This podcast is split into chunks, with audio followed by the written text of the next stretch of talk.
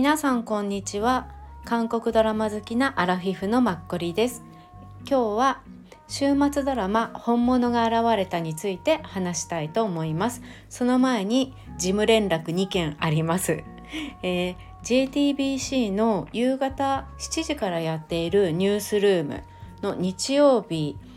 えっと、昨日の日曜日9日の夜ですね。の最後8分ぐらいに「キング・ザ・ラン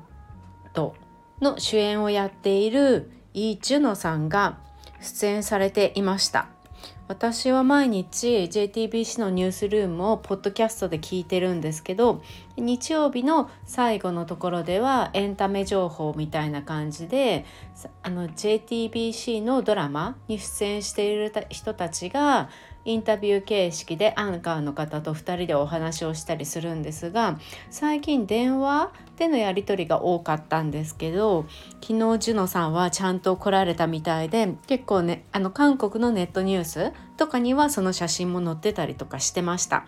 もしあのファンの方とか聞きたい方がいらしたら JTBC のポッドキャストにニュースルームあるのでぜひ聞いてみてくださいえこれのあの FM スタンドの私のこの下にもちょっと貼れるかどうか貼れると思うのでちょっとトライして貼っておくのでよろしければリンクから飛んでみてください。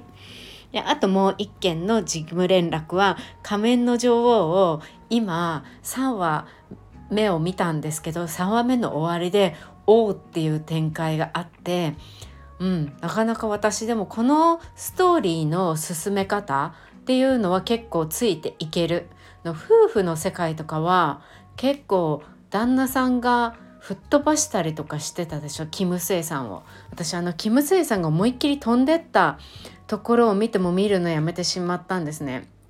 であとちょっとだけあのハン・ソヒとか見たりしてあ綺麗な人だなって思ったんですけどまさかそこからファン・ソヒは一気にあんなに人気になるとは思わなかったけど、まあ、あの役が本当にぴったりすぎてもうそれにしても全くひどいね。ストーリーで怖かったけど、はい、仮面の女王はちょっとついていけるかなと思ってこれからまたちょっと先を見るのが楽しみです。はい、元い、えー、では沈茶がなたなった本物が現れたの今日ちょっとあらすじとメインの4人について話したいと思います。手短にいきたいと思います。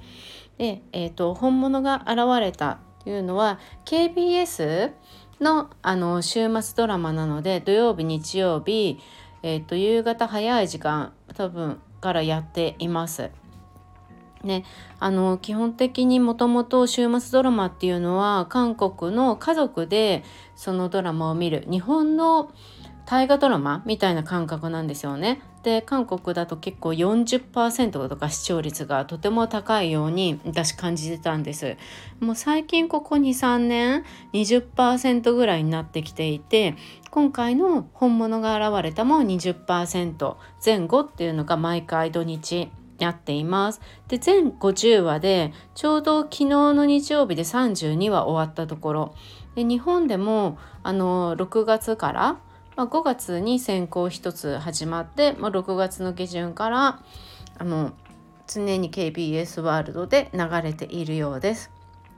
はい、で私もともと結構なぜか週末ドラマ好きな派っていうか、うん、多分なんか見ていた派なんですけどここ23年あんまり集中して前ほど面白いなって感じられなくなっていて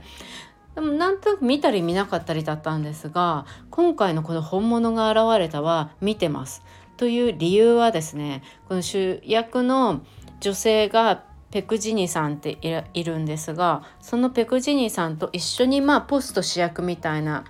のでアン・ジェヒョンが出てるんですね私アン・ジェヒョンが多分好きなんです あの星から来たあなたピョルエソンクでっていうのが2013年ぐらいのドラマで私あれを見てチョン・ジヒョンさんにも一発でハマったんですけどあと「青い海の伝説」とかあのクールなコメディが彼女の大好きででそのチョン・ジヒョンさんの弟役高校生の弟役としてアン・ジヒョンがその時に星うん、星から来たあなたへ出ていてあすごい可愛いかっこいい男の子だなって思って今思えばちょうど今もアンジヘンは35歳ぐらいみたいなんでなのでちょうど20年半ばだったと思うんですけど全然私も全然年を取ってたからもう高校生に全然見えるっていう感じですごい可愛い子で、うん、で演技も上手だしいいなって思っていて。うんでまああのそれから彼ドラマにまあ出たりとかしていてでもあんまり私自分から見ることはなかったんですけどでまあ離婚したりしてざわざわしていてでなかなか触れることがなかったら今回この日曜ドラマに出てくるって結構私の中ではアン・ジェヒョンってもともとそういう売り方ではなかったんじゃないかなって思うので勝手な私の見解としては多分あのちょっとそのね離婚のざわざわがあったりしてそれから入隊して除隊したのかなその辺ちょっと分かんないんですけど、まあ、カン・ホドンさんとかの結構あの食べ物系の、うん、テレビにすごくそれから出ていたみたいなんですが多分この俳優としてやっていく売り方も前のかっこいい路線はもちろんそれはそれであるんだけれども年齢も年齢だし今後はやっぱりもうみんなに親しまれるようなうん、演技がやっぱり彼はいいよねって言ってもらえるような路線で確実にあの出演していくっていう方を選んだんじゃないかなって思って。でままあね日曜日にあ土日に出るって思ってじゃあ見なきゃって思って何気に1話から見ていてえだんだんストーリーにはまり始めて見続けてます。結構毎週一番楽しみにしているドラマです。私の中で。うん。あの程よい感じでいいんです。ムカつくけど。もちろん。週末ドラマは絶対ムカつくって感じ嫌なやつが絶対出てくるのですごいムカつくって感じなんですけど。まあうん。まあそれも程いい感じ、うん、程いい程いいっていうかまあすごいムカつくんですけどね、まあ、それについて今からちょっと話したいと思います。はい、で簡単なあらすじはえっとお腹の中の赤ちゃん。そのおな赤ちゃんの名前が本物っていうもうちんちゃがなたなったっていう、まあ、本物が現れたってその本物っていうのはいろんな意味がドラマを見るとあるんですけどとりあえず赤ちゃんの名前も一応本物っていう赤、うん、名前です。でその赤ちゃんをめぐるシングルマザーとあの結婚したくない男の偽物契約ロマンスと妊娠出産ことだ子育てを通じてアベンジャーズに生まれ変わるこれらの家族のバタバタ成長期ドラマっていう風に一応韓国の方ではなってます。で日本の方でも、まあ、あの偽装ロマンス妊娠出産育児を通じて2人が成長していく姿を描いた KBS の最新ラブコメホームドラマっていう感じです。はいでえーと、さっきちょっとアン・ジェヒョンさんについては話したのであと3人、うん、アン・ジェヒョンさんと上下総結婚をする相手になる女性がメインのペク・ジニさんっていう女優さんがいます。はい、でペク・ジニさんでしょ？あともう一人ペク・ジニさんと昔付き合ってた男性がチョン・ウィージェさんっていう方が、うん、います。皆さんあのあの役者さんの名前ね。でそのチョン・ウィジェさんと,、えーと、昔ちょっと付き合っていた女性また違う女性でチャ・ジュヨンさんっていう方が出ています。でこの女性はあのアン・ジェヒョンさんとも、まあ、幼なじみでもあって昔お互いにまあ好きだったみたいなのも、うん、関わってます。はい、なのでこの4人が織りなすでアン・ジェヒョンさんとペク・ジニさんはいい関係なの。でもそれをこの男性女性がすごく邪魔をするっていうかで女性男性の方は結構最近この30回ぐらいからペクジニさんのお腹の中の子供を気遣うようなことがやっとできるようになってきてその悪巧みも若干あの手を引き始めてるんですがその女性の方をチャ・ジュヨンさんがまあ相変わらずすごいけしかけてきて私よりも幸せになるなんて許せないぐらいな感じですごい勢いで乗り込んでくるのでそうそれがね問題っていう感じはい。はいでは、えーと、アン・ジェヒョンさん以外の3人について簡単に話したいです。えっ、ー、とペクジニさん私ペクジニさんって全然知らなかったんです存在何なのにねそう思ってたら、まあ、年齢は、えーと、32ぐらいだったかな。うん、アン・ジェヒョンさんが35で他の方はね32とか33なんですよ。でペクチンニさんこの前のカーテンコールにも出てたの。2022年のあの12月で終わったカーテンコール。すごいどこに出てたっけって全く思い出せないんですけどあの北朝鮮から来たあのお孫さん？のリ・ムンソンさんましたよね。あの本物のリ・ムンソンさんの奥さん、うん、多分ちょっとだけ出たんだと思う。その役で出ててへーって思って。全然ね髪型が違うから分からなくて、まあ、あの今回出てるの週末ドラマなのでいかにもいいいい子っていう真面目そうな子みたいな髪型なんです多分あの年配の方も週末ドラマは大勢見られるのでそういう人たちにも馴染みがある外見に結構週末ドラマはするんですよね。うん、なのであのおかっぱぐらいな感じで前髪もちゃんとあってかにまあハキハキお母さんに育てられた、まあ、でもあの家計を結構しっかりしてるお姉ちゃんっていう感じに育っていて予備校とかの講師をやってたんですこの役で。だからしっかりしてる感じで。このカーテンコールの時の女性らしい感じとはね全然違うの。はい、でその前に私偶然見たことがあるのが「シクサルルハプシダ」って食事しようよっていうあのハイライトって k p o p のあのハイライトのドジュンさんが私結構顔が好きで なぜかこのドラマ「シクサル・ハプシタ」って全部123見てるんですけどこの3回目の相手役がペクジニさんだったんですよね。えー、そうだったんだ私ご飯食べるのも好きだし結構この話って1話1話がいろんなご飯屋さんになっていてでもうまくね日常生活と織りなしていてで、まあ、彼女と一緒にまあ食べに行くんですけどだからといって彼女は実際付き合ってる彼女ってわけじゃなくって結構あのテンポよく進むので恋愛まあ2割3割ぐらいかな。うん、なのであの昼間とかも全然見やすいから見たことない方は是非見てみてほしい感じは個人的にはあります。はい。面白い。それにも出てたでしょ？であとはねまあいっぱい出てるんですよ。昔からまあ以下にも出てそりゃ感じだよねっていう感じで。はい。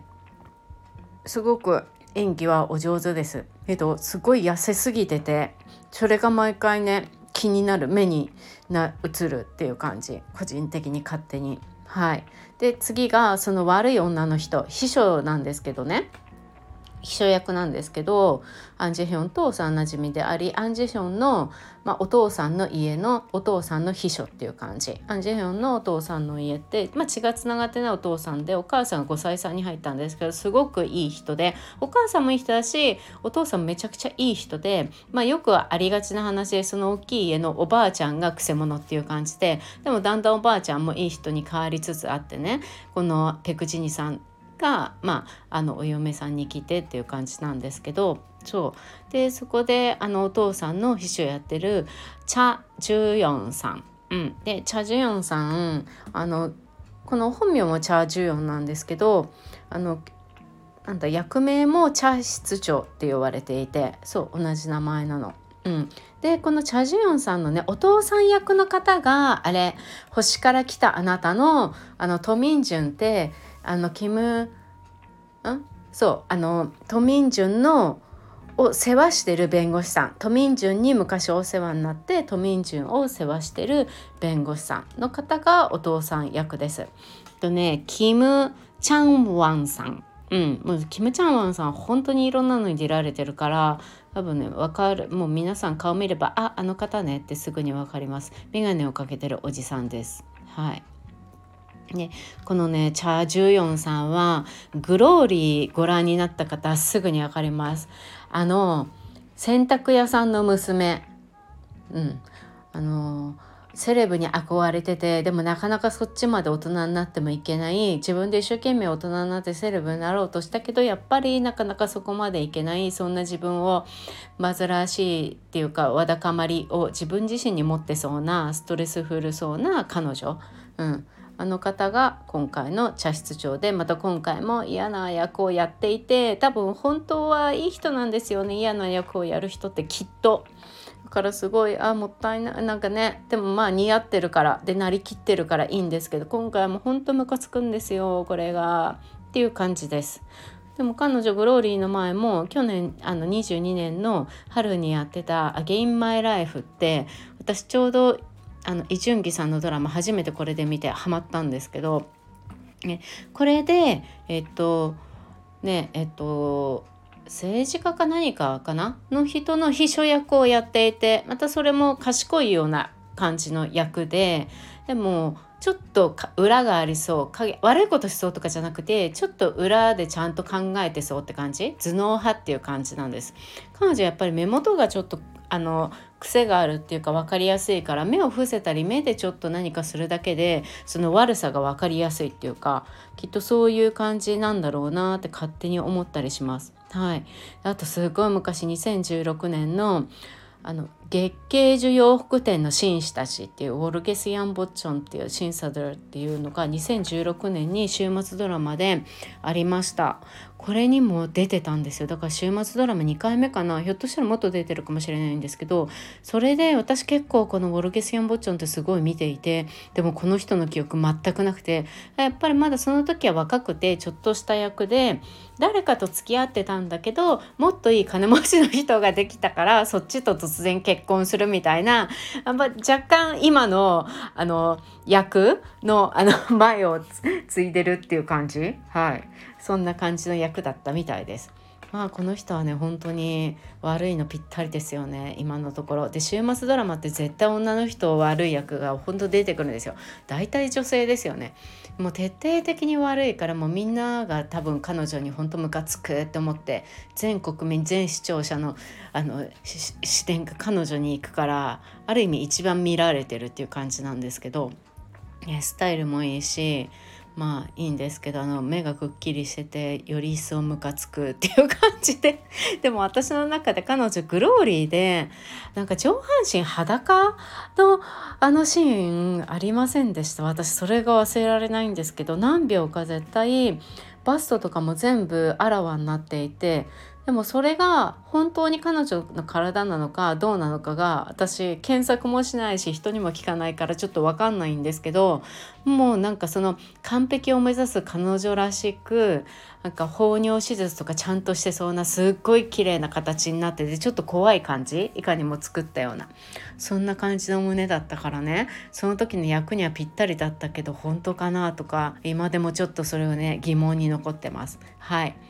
っていうチャ・ジュヨンさんです。相変わらず活躍してますここで。はい。でそのチャ・ジュヨンさんとちょっと不倫してたような。でペック・ジニーさんと,、えーと、かつて付き合っていたっていう役で出てくるのがジョン・ウィジェさん。はい。私ジョン・ウィジェさんも全然知らなくてね。そしたらジョン・ウィジェさんも何気にねカーテンコールに出てたみたいなの。でもちょっとその役が何の役か分からないんです。はい。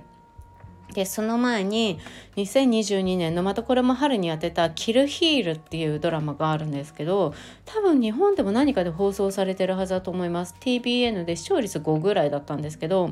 主役はキム・ハヌルさんです。出てる人はね結構みんな有名なんですよ。うんあの演技だから皆さんすごい演技も素晴らしいし私見ててすごい良かったんですよね。うん、でも多分全然人気がなかったはず、うん、だって面白みはなかったから女の人のキャリアが一回キム・ハンナルさんのキャリアが一回落ちてそこからまた自分で立て直して頑張っていくっていう。でも社内のやっぱりその早く自分が登るにはどうしていけばいいかっていうのを若干考えたりとかしてでも木村花さん結婚して子供もいてでも旦那さんがあんまりその稼ぐっていうこととかにあんまり興味がなくてみたいな木村花さんいつもイライラしてみたいな。だから等身大の女性を描きながらも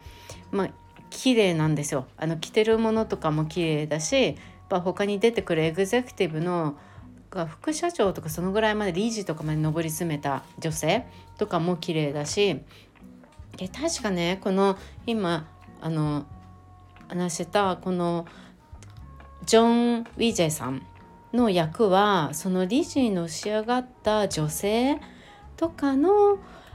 まあなんていう付き合付き合ってるわけじゃないけどまあ彼。うん、でも同じ会社なんです。でその彼もうすごく目ざとくってすごく出世コースっていうかちゃんと誰に取り入れればどうなるっていうのもちゃんと分かるようなそういう賢い、うん、役っていう感じ。でちょっとずつキム・ハヌルさんにもちょっと興味を持ったりみたいな、うん、確かそういう役だったと思う。はい。そう。このねキルヒールってテレビショッピング業界を描いてテレビショッピングでこう喋って売る方いるじゃないですかあの役をキム・ハナルさんがずっとやっていてでだんだん違う曲の人の方が強くなってきてとかやっぱ世代交代があったりとかそういうのをしてあののドラマでした。これだけ見る分には普通にまあ何か求めて見るとかじゃなくてこれだけ見る分には面白いし多分何かで放送してると思う TBN だからちゃんと作ってるしお金もある程度かけてるのも分かるし、うん、すごい女の人の戦い合いみたいな、うん、でもなんか殺されたり何したりとかはないからすごい良かったですよ最後まで綺麗な感じだった。でこの後で偶然ちょっとドラマと離れて申し訳ないんですけど偶然私ユーキーツ・オン・ザ・ブロックあのユゼフソクさんのトーク番組で出てきたゲストの人がねこの韓国のテレビショッピング一番有名なその業界でやっぱり20年弱ぐらいそういうあの MC をやってる女性が出てきたんですよ。だからこう時代に合わせて売れるものも変わってくるし見てる方たちも全然違うじゃないですか世代が、うん、だからもうその喋り方あの年代はこういう喋り方だったとか今はこんな感じとかもうすごいそれその彼女の話がすごい内容が面白くってあこんなになんか面白いんだなってすごくね思いました。そのテレビショッピング業界でも20年生きてきてるのがほんとすごいなっていうの。を、まあ、こういうのドラマを見て裏側を見ればすごく思ったしだからこそそのリアルに生きてきた人の話がすごい面白かった。で彼女はまあすごい綺麗なんですよ。常にテレビにさらされてるからね。そのテレビショッピング、うん、でテレビにさらされてるからとても綺麗で家の一部屋が全部やっぱりそういう商品になってるって言ってました。全部持って帰って自分で試したりとかいろいろするから全部もうそういうのがいっぱい溢れてるみたいな話もされてて多分しか彼女も40代後半かなそんなだった気がします。はい。話がいろいろずれてすいません。こういうもんだと思ってください。でそれがジョン・ウィジさんです。でこの4人で織りなす、はい、番組になります。ドラマです。まあイライラするっていう感じです。はい、でねお母さんがやっぱり週末ドラマってすごく存在感が重要なんです。で今回のこのアン・ジェヒョンのお母さんもあのペクジニさん側のお母さんもまあ週末ドラマでは馴染みの顔。うん。あの週末ドラマじゃなくても何かしらでもうお母さん役っていう感じですもん徹底的に。私の中では週末ドラマが多いかな。うん。で今回のそのアン・ジェヒョンのお母さん役の人がチャワイチャチャ・ファヨンさんっていう方です。ご覧なんか皆さん顔見ればわかると思います。うん、もう63歳なんだ。でもまあ確かにそうかも。でもねおでこにいつもシワがもう一つもなくて本当に綺麗で怖いって私はいつも思ってるんですけど。はい。でこの「新茶がなたの前は神聖なる離婚に出ていてその前はね紳士とお嬢さんこれも週末ドラマだったんですけどあれにはお母さん役じゃなくてなんかイギリスから来た親戚のおばさん役？私あんまりすごいこのドラマ見たんだけど彼女の記憶はない。そうそれみたい。でその前はランウォンっていうシワンとシン・セギョンさんのに出てて多分それも親役かな。うん。であとね「半本谷はスムニダ」っていうのも多分これは週末ドラマだと思うんですよね。それにも出ててあとなんちゃチングってあのボーイフレンド？そのヘギョさんとうん。ジェボームの。そうあれにも出てたんだね。多分お母さん役かな。であとその前に週末ドラマで「たった一人の私の娘」あ違う「ハナプにねそうね。あ私たった一人の私の味方」っていうアフタースクールのユイが主役をやった。であとイ・ジャンウさんっていう俳優さんとやったドラマ。でこのイ・ジャンウさんお金持ちの家でそのお母さんが彼女だったの。もう徹底的にあのユイをいじめ倒しててでまたその娘と2人でいじめ倒しててそうびっくりしましたよ。そうなんですよ。でもそのね娘役だった彼女と今回のこのお母さんまたどっかでも私母娘役で見たからやっぱどっかでね見たんでしょうね。出てきてたんだろうな。そうそう。で今回めちゃくちゃいい人なの。すごいいいお母さんでアン・ジェヒョンのお母さんで性格がすごいよくってね。5歳3で入ったから前のねあの家にいた長女の方に結構虐げられたりとかまあおばあさんもそうなんだけどでもすごいお母さんいい人でねすごいなんか見守りたくなるというかかばいたくなるのよ。でお父さんもまたそこはいい人だからさだからまあこのお父さんだからお母さんついていけるっていう感じだしお父さんもよくこのお母さんをちゃんと選んだっていう感じで2人はいい感じなんですよ。うん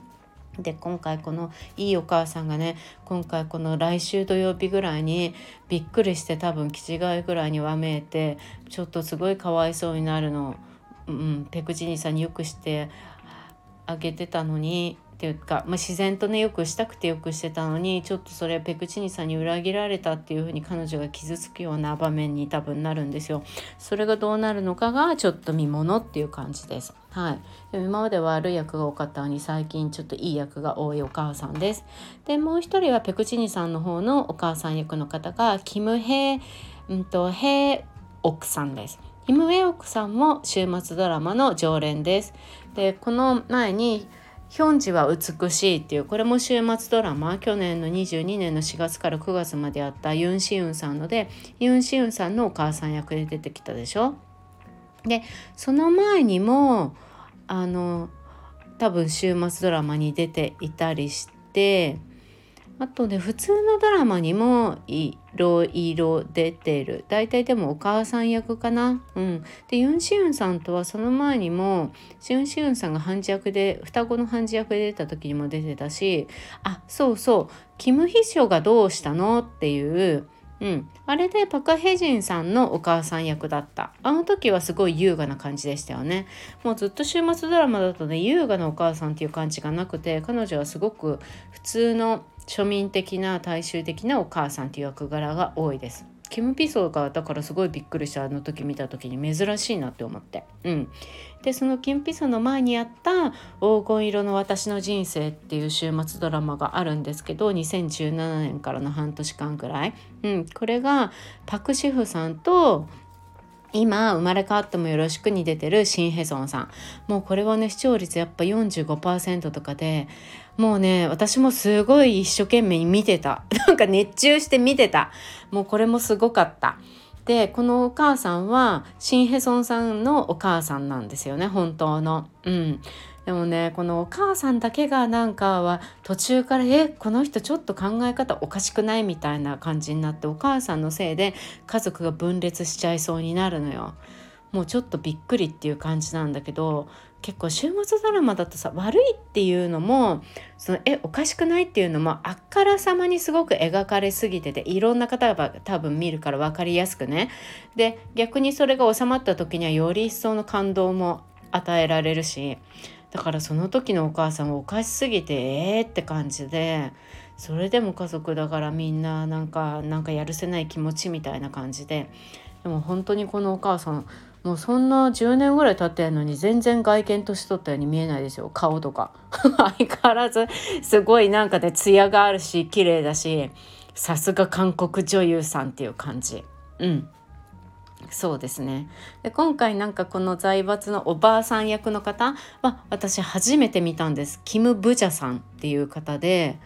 うん多分初めてだと思う。ですごくね嫌ってきたのよ。あのアン・ジェヒョンさんのことを「血が違う」って言ってあの血ピ血がねうん違うって言って自分のと血が交わってない自分の本当の孫じゃないって言って。でもこのね彼女ペクチニさん来てからだんだんちょっとずつ変わり始めて今回32話ぐらいでは結構感動して私も泣いてしまったっていう感じなんですけど。すごいいい人になっててでもちゃんとアン・ジェヒョンは分かってるからいつまた変わるか分かんないとか言ってそうだそうだとか思うんですけどそうそう。ね週末ドラマちょっと。でこのおばあさんの過去もとあのこの32話で突然出てきてこれからそのおばあさんの過去も何かしら、うん、話題になるっていう感じで。だからおばあさんも結構今回コミットしてくるドラマだから若干今までの方たちよりもなんか見たことない若い感じの方に若若くはないと思うんですけどね。若そうなあもう82歳だもん。すごいよね。すごいですよね。やっぱりもう韓国の俳優さん。そう。だからうん。まだ結構元一見でもねすごいうん。元気なんですよ。だからそういう方にしたのかもしれない。うんうん。そうですね。最近ねあの年配の方たちもともと韓国ドラマにはいっぱい出てらっしゃるけどこの「ウリドレブルース」とかぐらいからもどんどん注目されてねすごいですよねやっぱり。うん、そうそうそんな感じのメンバーです。はい、ちょっと喋りいつも通り喋りすぎちゃってるんですけどすごく週末ドラマはなんかあのなすごいムカつくんだけどなんか和気あいあいとしてるからかなんか毎週毎週見るのが楽しみになるのでえあんまりドロドロとか何とかじゃなくてあんまり見るのないなとか思った方にはおすすめです。うん、コメディとか何とかとは違うけど普通に見てられるし韓国語の勉強にも多分なるんじゃないかなと思います別にみんなは喋るのも早くも遅くもないしで例えば今日カゴンなんかカゴンって言っててねカフェでおばあさんと勉強しようかってペクチニさんが言うのをカゴンって言ってたんですよ。私は初めて聞いたんですけど多分カフェの「カ」っていうのとあと「ゴン」って昆布あの勉強するをかけてんのかなって思ったりして、うん、カゴンって言ってたかなそうそうそう思いましたはい。ね、とかそういう言葉も知れたりするから結構いいかも。あと結構韓国の文化季節によって、うん、あの秋になると結構ぼやくってあの漢方薬を娘のために注文しやかとか言ってたりもするし、うん、だから結構なんかそういうのも面白いのかもしれないです。はい、なのでぜひあのちんちゃがなたなたがみをご覧になってる方がいらしたらぜひ感想も聞きたくて交流をしたいんですけど私の周りは基本あんまり週末ドラマを見る人がいなくて常に一人で見てるのではい絡んでいただけたら嬉しいです。はい。では今日もかあ月曜日ですね。お疲れ様でした。また明日火曜日、11日火曜日も皆さんにとって良い日になりますようにいい日にしましょう。はいじゃあお疲れ様でした。